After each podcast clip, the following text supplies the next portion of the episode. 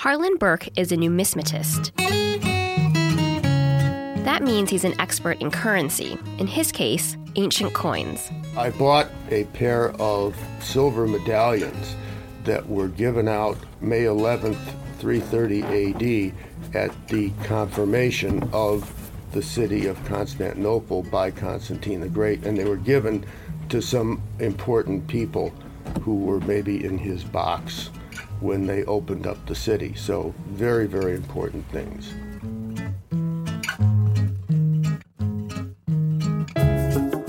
Harlan has three children. Aaron, the oldest, specializes in antiquities. We have uh, an Athenian bell krater, which is basically a ceramic vase that's downstairs, um, dated to 450 BC. And on one side has, um, since it was used to mix wine and water, um, it actually has a Dionysic scene on the obverse, which Dionysus is the god of wine. So makes sense.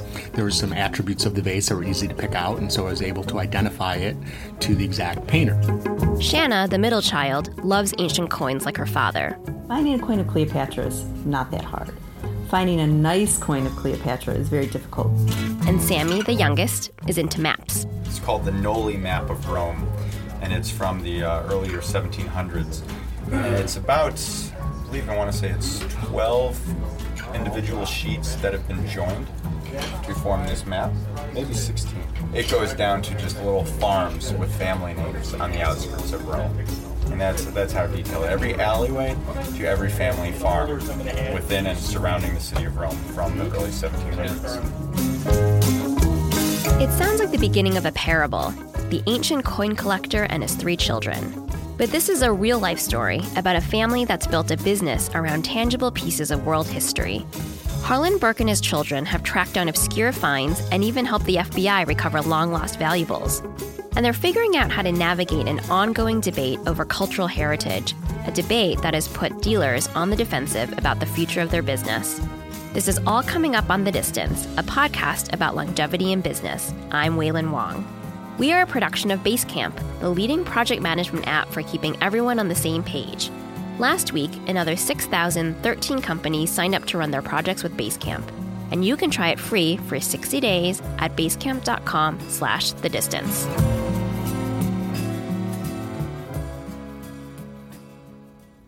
Well, I started collecting when I was seven.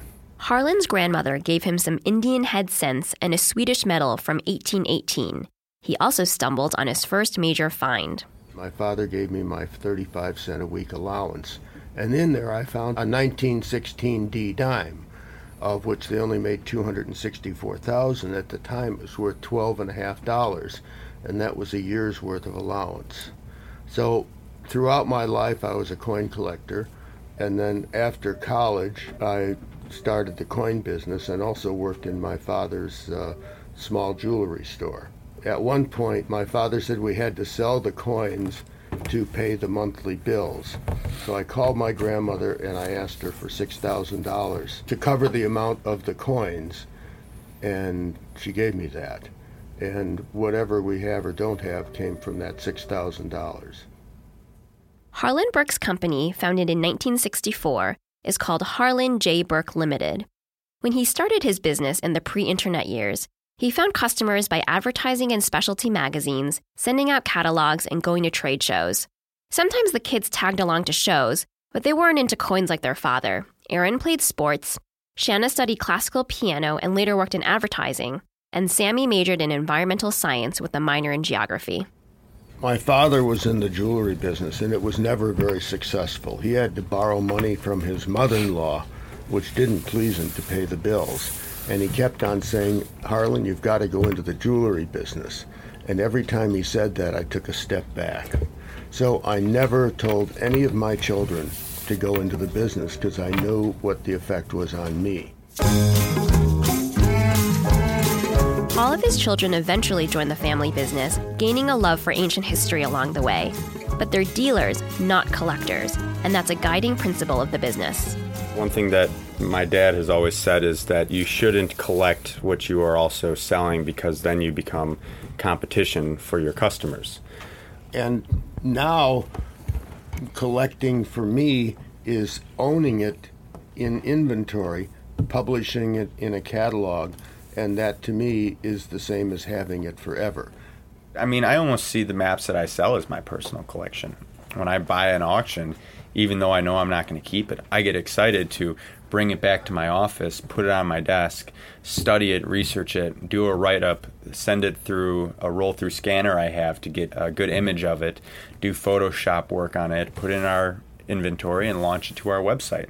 And then I go to shows and I talk to people about it. So I get to do a lot with the maps before I sell them. Also, when you have been in the business long enough and you have built a collection, those coins, antiquities, maps, they come back to you. And so it's kind of like seeing old friends. I bought mm, maybe three weeks ago some antiquities that I had sold in the mid 90s. And you remember them as soon as you see them. It's like that old cliche if you love something, let it go. If HJB Limited kept the best stuff for themselves, they'd go out of business. So everything is made available to customers, whether it's acquired at an estate sale or bought from a walk in customer who turns up with a dusty box from their attic. Sometimes surprising things come through the door. Four years ago, Harlan was just getting home on a Friday when he got a call from one of his employees. I was told we just bought an autograph by Thomas Jefferson and Abraham Lincoln. I said, and what was the Jefferson thing? He said, well, it's an eight page letter about how to finance the United States. I said, what'd you pay? He said, $3,000. I said, that's way too little. Monday, let's do some research.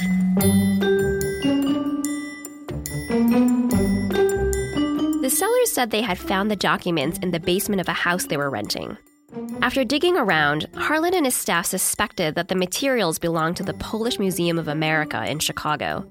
The museum looked into it and confirmed that the artifacts, some of which dated back to 1646, came from a collection that had been lost decades earlier. We made a deal with the Polish Museum that whenever the objects came in, we would record them and they would pay us what we paid and we would give the objects back to them. The intention was always to get all the material back, and it was just a ploy to buy the material so that we could get to bigger parts of the collection and eventually get it all back. Our father said to them, Let us just keep buying it as cheap as possible so we don't draw any attention to them. And then when it got to a certain point, they decided, when they came in the, one of the last times to sell, they said they were going to consign to one of the auction houses. That's when Harlan advised the museum officials to call the FBI. Authorities recovered 120 artifacts at an estimated value of $5 million. That was a pretty big moment for HJB Limited. But it's not often that one of a kind artifacts show up at the shop. It's much more common for the business to acquire inventory from other dealers and collectors. Shanna also travels to Europe several times a year for coin auctions. At the last one she attended, she was bidding on behalf of 16 different clients. Some of my clients, they're spending, you know, six figures on coins. They want to be in the room with me, so they're online. I'll have them on chat. And when I'm maybe five lots before their big lot comes up, they'll say to me, "Oh, okay, well you can go to, you know, half a million. So some of the coins that I'm bidding on can be quite quite expensive. I tend to get very tired because you know you're sitting there all day, and um, every once in a while you're like, okay, I have a lot coming up, and you you know you're holding up your paddle. Most of it is is rather you know boring, but then sometimes you get to one of the coins like I bid on a coin for a customer that hammered for six hundred fifty thousand Swiss francs. That was a big deal there were two coins that hammered for 650,000, the most expensive coins in the auction, and one of them was that. And that elicited some clapping. 650,000 Swiss francs is about 670,000 US dollars. In this business, sometimes old stuff is really valuable, and other times it's just old stuff. It's really supply and demand. I mean, if you want to just talk about simple economics, that's what it is. You know, you can have an area of coinage that may be unusual or hard to get, but if nobody's collecting it or one person's collecting it, then there's no market. The value of maps can also vary widely. Sammy has a map showing New York from the 1730s priced at $5,750. But he sold maps of Great Britain from the same time period for just $350 because Europeans already knew so much about the geography of Great Britain by then. Sammy sees a big part of his job as getting the word out that you can buy old maps for the price of a nice art print or poster. A lot of collectors say they used to always get free maps from the gas station when they'd go on a road trip with their parents, and their parents would say, We're going to this town, we're here now, you tell us how to get there. So there's a lot of people that have some sort of memory with maps that they enjoy, yet they have absolutely no idea that this stuff exists.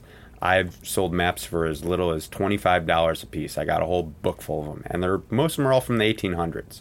You can buy maps from the 1700s for a couple hundred dollars. Even the 1600s, you can easily be spending under a grand, couple hundred dollars for some of this stuff. The Berks also say that most outsiders are surprised to learn how many ancient coins and antiquities are in circulation, enough for both museums and private collectors to enjoy. I was working as a volunteer for one of the major museums. And in one of their cabinets, I found some Etruscan scarabs. And I showed them to them. I said, Oh, we didn't know we had those. And when they did an exhibition of coins and jewelry and stones, I noticed that those Etruscan scarabs, which were magnificent, were not in the exhibit. So they're probably still lost in the museum. Most items that we sell, they're not national treasures and they're not things that are even museums would want to put out because they got plenty. So these are items that collectors can get excited about. And when an exhibit comes to the, the Art Institute or to the field, they're excited about going, spending money, and actually help funding the museum.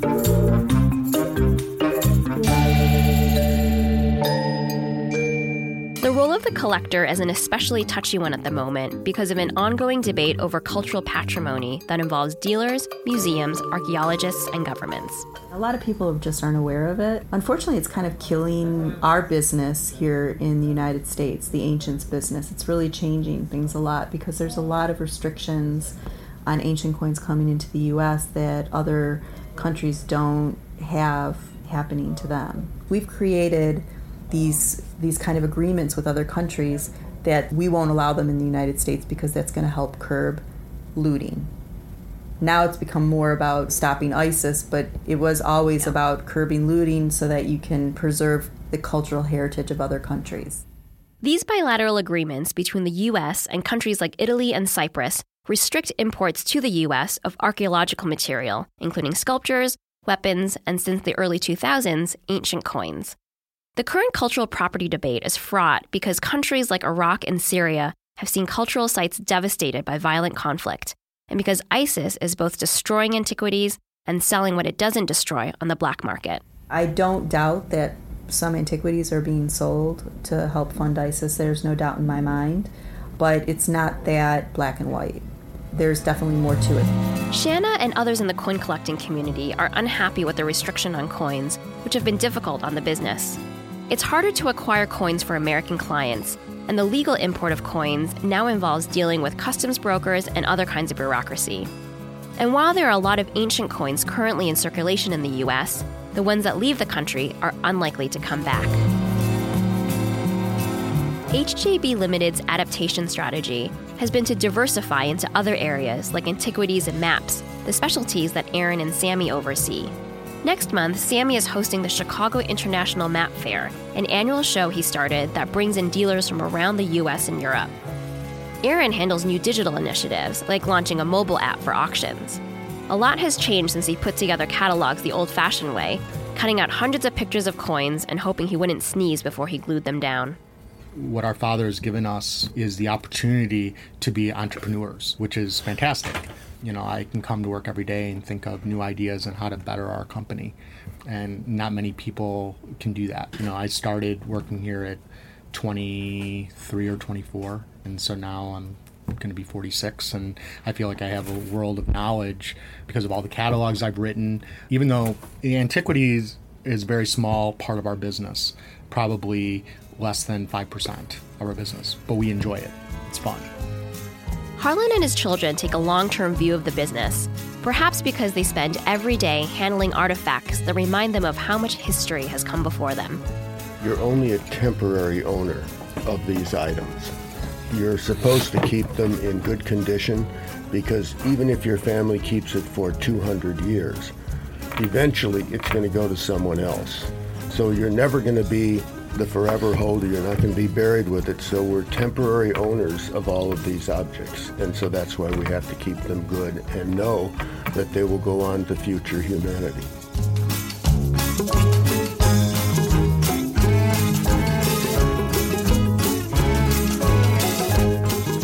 The Distance is produced by Shaun Hildner and me, Wailin Wong. If you're interested in checking out the Chicago International Map Fair, that's going to be in Chicago from October 23rd through the 25th. There are more details at chicagomapfair.com.